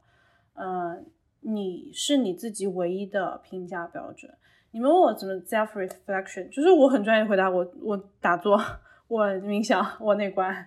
我内观的时候，我就知道我自己到底真实的状态是什么了。呃，我强烈建议大家打坐、内观、冥想。啊，这是一个我其实目前体验过最好的方法。就是最快的方法吧，就是从这个目的来讲，嗯，我打一个比方，就是如果你接触过讨好型人格多的时候，你会发现讨我以前是个很强的讨好型人格，我其实不大愿我我以前会讨好型接话，就是我不我不允许这个场子冷掉，不然我也不会去做导游啊，就是这也是其中一个原因，但是其实我是不不喜欢的，就是。我在做这个决定的时候，我在损耗我自己。我在没有内观之前，我是不知道这件事儿的。但是我有个很强体验，就是每次我讨好型接话之后，我会喉咙很累，很想睡觉，很干。其实我说话就强迫自己说嘛，嗯。后来开始内观之后，其实我在说话的时候，我我我就知道我这的感觉是什么了，就他的体验是什么，我才慢慢的去知道，哦，原来我不想做这个事儿，原来我其实是在逼我自己，就这是个应激反应，就跟你之前说的，这是一个应激反应，这是这是因为我之前有过创伤，我因为那些创伤体验，我很回怕，回到很怕那些东西，我不停的去通过说话。去掩饰我的创伤，这是个应激反应。但其实，如果你不内观，你很难做到去真正在当下知道，哎，你应激了。大部分人是在大概应激完之后，你已经很累的，身心俱疲的时候，发现哦，我应激了。我其实刚刚那些是冲动的，我刚刚那些是情绪化的东西。所以，如何 self reflection 最好方法就是内观了。你不内观，你你会在你会有一个时间段的，就比如说你可能过了一会儿。过了一两天，一个小时，你才知道，因为你你你过了那个劲儿之后，你才知道。但是巨大的应激反应可能是过了几年之后，你才知道你那段时间是极度应激的。内观的时候会帮助你在当下就知道，哦，你现在是在情绪里的，你可以走出来的，然后你你会活得越来越轻松。这是第一点。第二点就是，嗯，学会。对自己的责任负责是一件非常痛苦的事情。对，呃，我能感受到你的痛苦。你在说这些的时候，其实你的眼睛里是有点难过的。对，但是，嗯，你去接受这些，就是你你你可以学会接受这些你经历过的痛苦。当我们觉得痛苦的时候，是为什么？是因为我们认为我们不值得这些痛苦，我们不应该有这些痛苦。就你你去学会去。去尊重这份经历，那么你曾经那些你可能现在也会体验到的痛苦和迷茫，但会一下子转化成为你自己的独有的东西，独有的力量。就它就是个开关，它其实只是一个东西，只是如果你这个开关没开，你会觉得，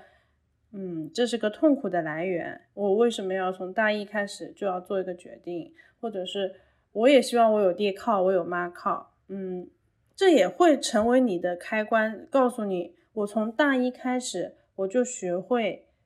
去给自己的人生做一个负责了。就是这个事情真的是看你要不要，要不要开那个开关。你人长大的很多时候都是一瞬间，那一瞬间去打开那个开关，一开，哦，其实大所有的痛苦都是宝藏，你会有很强很强的柔韧性，对，然后。小易真的是个小宝宝，最近慢慢在长大，跟家里人的关系越来越好，长大就就是越感觉越来越可爱，是不是？之前还是在一个很大的冲突里，嗯嗯，就也没有很大的冲突吧，不会有表面冲突，但是但是会很想要证明自己，内在对，就是因为我我之前有跟 Uko 说过，说我爸妈教育我的方式是属于上司型的。我要提 proposal 的时候，我要列好理由，像做 presentation 一样，要要说服他们。如果我说不服他们，这件事情我就做不了。然后我就一直在努力的证明自己。初中开始，对我就在自己就是在外面笨，就是就是在外面找各种各样的东西，然后来说服我爸妈说我想走哪一条路。就失败过很多次，然后但是到最后就是也也莫名其妙的，后来就达成了一个一致。就是莫名其妙的，我爸爸妈妈就慢慢接受我给自己规划的东西了，然后就是我也觉得挺神奇的，就是可能大家都一起在成长吧，对，对，人是有可塑性的，成长性的，嗯，我觉得刚刚优酷姐说的那个开关就是特别好的一个比喻，其实我觉得我还是我还是开着的，就是我我对这件事情，就是我要自己做选择这件事情，我。肯定肯定是持一个非常 appreciate 的态度的。我只是回过头去想的时候，说那个过程比较痛苦，但是我其实还挺享受那个痛苦的过程。嗯，对，就是开关嘛，就是我们多用一些中性词，不要去定义它，只是去体验它就好了。对，小小易的上上司型爸爸，呃，挺可爱的。只不过这也是这是另外的话题了，就是小易小易这个体验其实呃跟工作没有什么关系，虽然他可能最后还是会回到工作上的一些表现，但其实它本质上是呃我们跟在原生家庭里面受到那些嗯所就是不被看到的爱，就是这是爱的命命题了。嗯，就我反而觉得。因为我爸妈从小就开始给我对我进行值钱教育，然后我觉得我反而在工作当中会比别人更知道怎么去拿捏自己跟上司的分寸，因为因为我从小就是这么被培养的，对，就是如何做一个好的下属。You're enjoying it, so it it will be great. 你们还有什么想要问我的吗？哦，我那个问题有点矫情吗？不知道，就是。呃，刚才说到自我认知嘛，然后我可能，呃，也是属于就是自我认同的一部分，就是 self identification，就是我不知道在跟别人 present 自己的时候要怎么比较好的去 present，就是我不想把我自己说成一份简历，就是。不像就我之前有 去逛了那个相亲角，就我不想把自己变成相亲角上的一张纸，就说自己的年龄，然后在哪里实习过，怎么怎么样，就呃，然后包括在就是完了极客之后，用极客要写那个人简介嘛，然后我个人简介其实改过好几次，就是我一开始就可能只写我是博客实习生活的主播，然后后面我看到大家怎么每个人都写自己在哪里工作或者自己做什么，然后。我想说，哦，那我写一下我在什么 role 或者什么行业搬过砖，然后写了之后，觉得好像不是我想要的，然后把它删了。然后其实到现在，这个个人简介我好像也没有到最最满意的程度。就是我觉得这个写个人简介的过程，其实也是我自己在就 push 我自己在思考，我到底是一个什么样的人，然后以及说我想要呈现给别人，我在这个平台上想要呈现给别人的。Image 是一个我是什么样的人，就是所以我比较想问酷姐，就是说，嗯，不知道算不算一种方法论，还是说也是一种心流体验的东西，就是怎么比较好的去认知和 present 自己。两个事儿，认知是认知，present 是 present，嗯嗯嗯，你更关注 present 还是更关注认知？present 吧。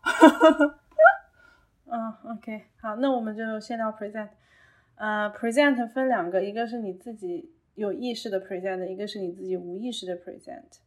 呃，其实当你开始跟人去接触，或者说你遇到过越来越多人之后，你会发现第一印象很重要。其实很多人是不知道自己给别人第一印象是什么的。那么就要观察自己。嗯，我拿小易做个比喻吧啊。小易刚刚一开始到现在，他其实他每次在说话或者他在表达的时候，他的动作非常多，就是他听的时候就是这样子，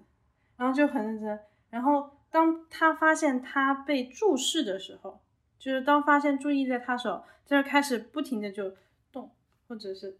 就就是你们俩如果视频多了，你你可能会发现这个这个特点。其实这个特点是比你说什么更能展现他的第一印象的，就是我们人的很多的小的细节才体现了我们是谁。很多人呃会说话不看人脸，或者就是移开，就就就是你跟聊着聊着，诶，他怎么视线就走了？就是有些时候有人说话，就就是你跟他聊天，他就开始后背。或者就是皱眉，就是其实这些小动作才是你在 present yourself。那么怎么去更好的 present yourself，嗯，就是做一个更展开的自己呢？最好的方法就是，就是有点嗯 crucial，就是你真的去架一个摄像头在你的房间里，然后去观察自己，然后你就能发现自己很多的小动作。然后你再去看，哎，那你就知道你给别人到底是什么样的感觉了。那你再从那个基础上去调整，这是最好的一个现象，就是真正意义上 presenting yourself 就真正有效的。那么我们再说回字面上，也就像极客也好像文字上，我要我们要怎么介绍我们自己？你可以介绍你的身份，你最有身份认同的那个，就是你最想向公众表达的那一个。因为当你说到我是什么身份的时候，其实你你也在催眠你自己。就比如说我最近把我的极客名字改成 Ucoco，也是殷老板。对，就是这也是一个自我，这是一个很好的新锚，就是 ownership 的一个点。对，嗯。如果你不喜欢那么简历化的表达，你可以去关注一些，就是你你可以去体验一下，因为很多的表达背后它有很强的共性，就是与人之间的一些情绪的连接、兴趣的连接背后其实是有很多很天然的品质的，就是把那些品质抽出来，然后再去用结合这些品质去表达，你去表达你热爱什么，你想做什么，你想成为什么样的人。是一个很重要的点，但是当你再去表达的时候，要注意，就是说你是一个互动，嗯，你也可以跟别人说，呃，我能给你提供什么帮助，这是很重要的。就是我是怎么样的人，你，你，呃，可能三句就三个 tag 能记，大家能记住你大概是什么类型的人，但是更大家更能记住的是，我能给你提供什么样的帮助，然后还有就是。我现在需要什么？如果你能能在这方面帮助我，我会非常感激。这也是一个很很好的一个点，就是你在 presenting 的时候，其实你一定要记住，你是心里你你眼里有人，你并不是在只是单方面的说说出而已，你你是在进行一个交换。那么当别人花时间在看你的简历也好，在听你这段话的时候也好，他。他会想要记住你，他会想要知道我跟你有什么能够产生怎么样的互动。那么在这个思维视角里面，再去想想你要说什么话，你想要去提供什么样的东西，你想要去得到什么样的东西，嗯，去跟那些人发生互动，而不是只是说话。啊，今天特别特别谢谢 Uko，然后能来做客，然后。我们是看到 Uko 在极客上面发说想要找人聊一聊，然后我们就说有没有可能幸运的被抽中，然后就很开心今天能够嗯请到 Uko 过来，超级开心。就是我我之前在极客啊小宇宙评论区，然后包括听来都来了，就是就觉得听优酷姐讲话特别开心，就是很很通透，然后很很有也不是那种非常就是说什么干货像那种启发，但是就会觉得。会有打到我，所以就这次能跟优酷姐聊天，就真的非常非常幸运，然后非常开心。对，啊，我也很开心能跟你们两个聊，因为其实很久没有跟比自己年纪小的小可爱们聊天了，就是工作的原因嘛，就是接触到的都是比较大的，嗯，所以觉得哦，原来祖国的小花朵们最近长这样，就还蛮开心的。对，然后呃，再打一个广告哈，就是也也不是广告，就是呃，如果大家想要来找我聊聊啊，或者怎么样的，呃，我我人在广州，因为我自己经营了一家嗯正念的空间，就是专门去推广禅修啊，像这种活在当下的一个生活方式的一个地方，我们会有不定期的一些课程和不定期的一些。呃，线下的体验，大家想来体验的话，来广州番禺找我，或者来 Uko，Uko，Ukoko 是殷老板这个极客号找我也可以，因为我过于活跃。如果你是从这个播客上认识我，你会可能会觉得我非常疗愈，非常治愈。但是你如果你见到那个极客上的我，你会发现我真的就是话过于多。我就觉得我在极客最大的价值就是给大家提供情绪价值，没有任何其他的意义。但情绪价值是很高很高的价值。是的，就是我是就是我我对于自己的定位特别清晰，我我从来不输出干货。其实我一开始是有讲过一些干货，就比如说呃社交技巧上的一些东西啊啥的，因为我以前也学这种专业嘛，信息茧房啥的。但是我发现。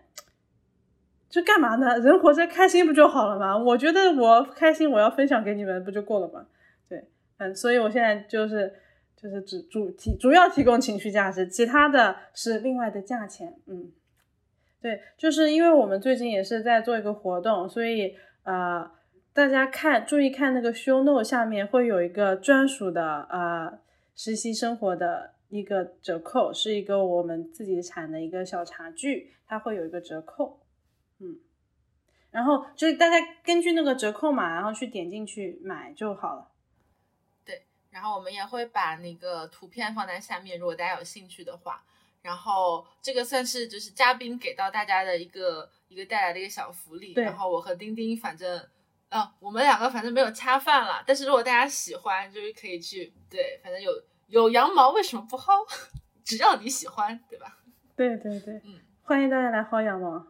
好的，那谢谢大家收听这一期的实习生活，我们下期再见，拜拜，拜拜，拜拜。I think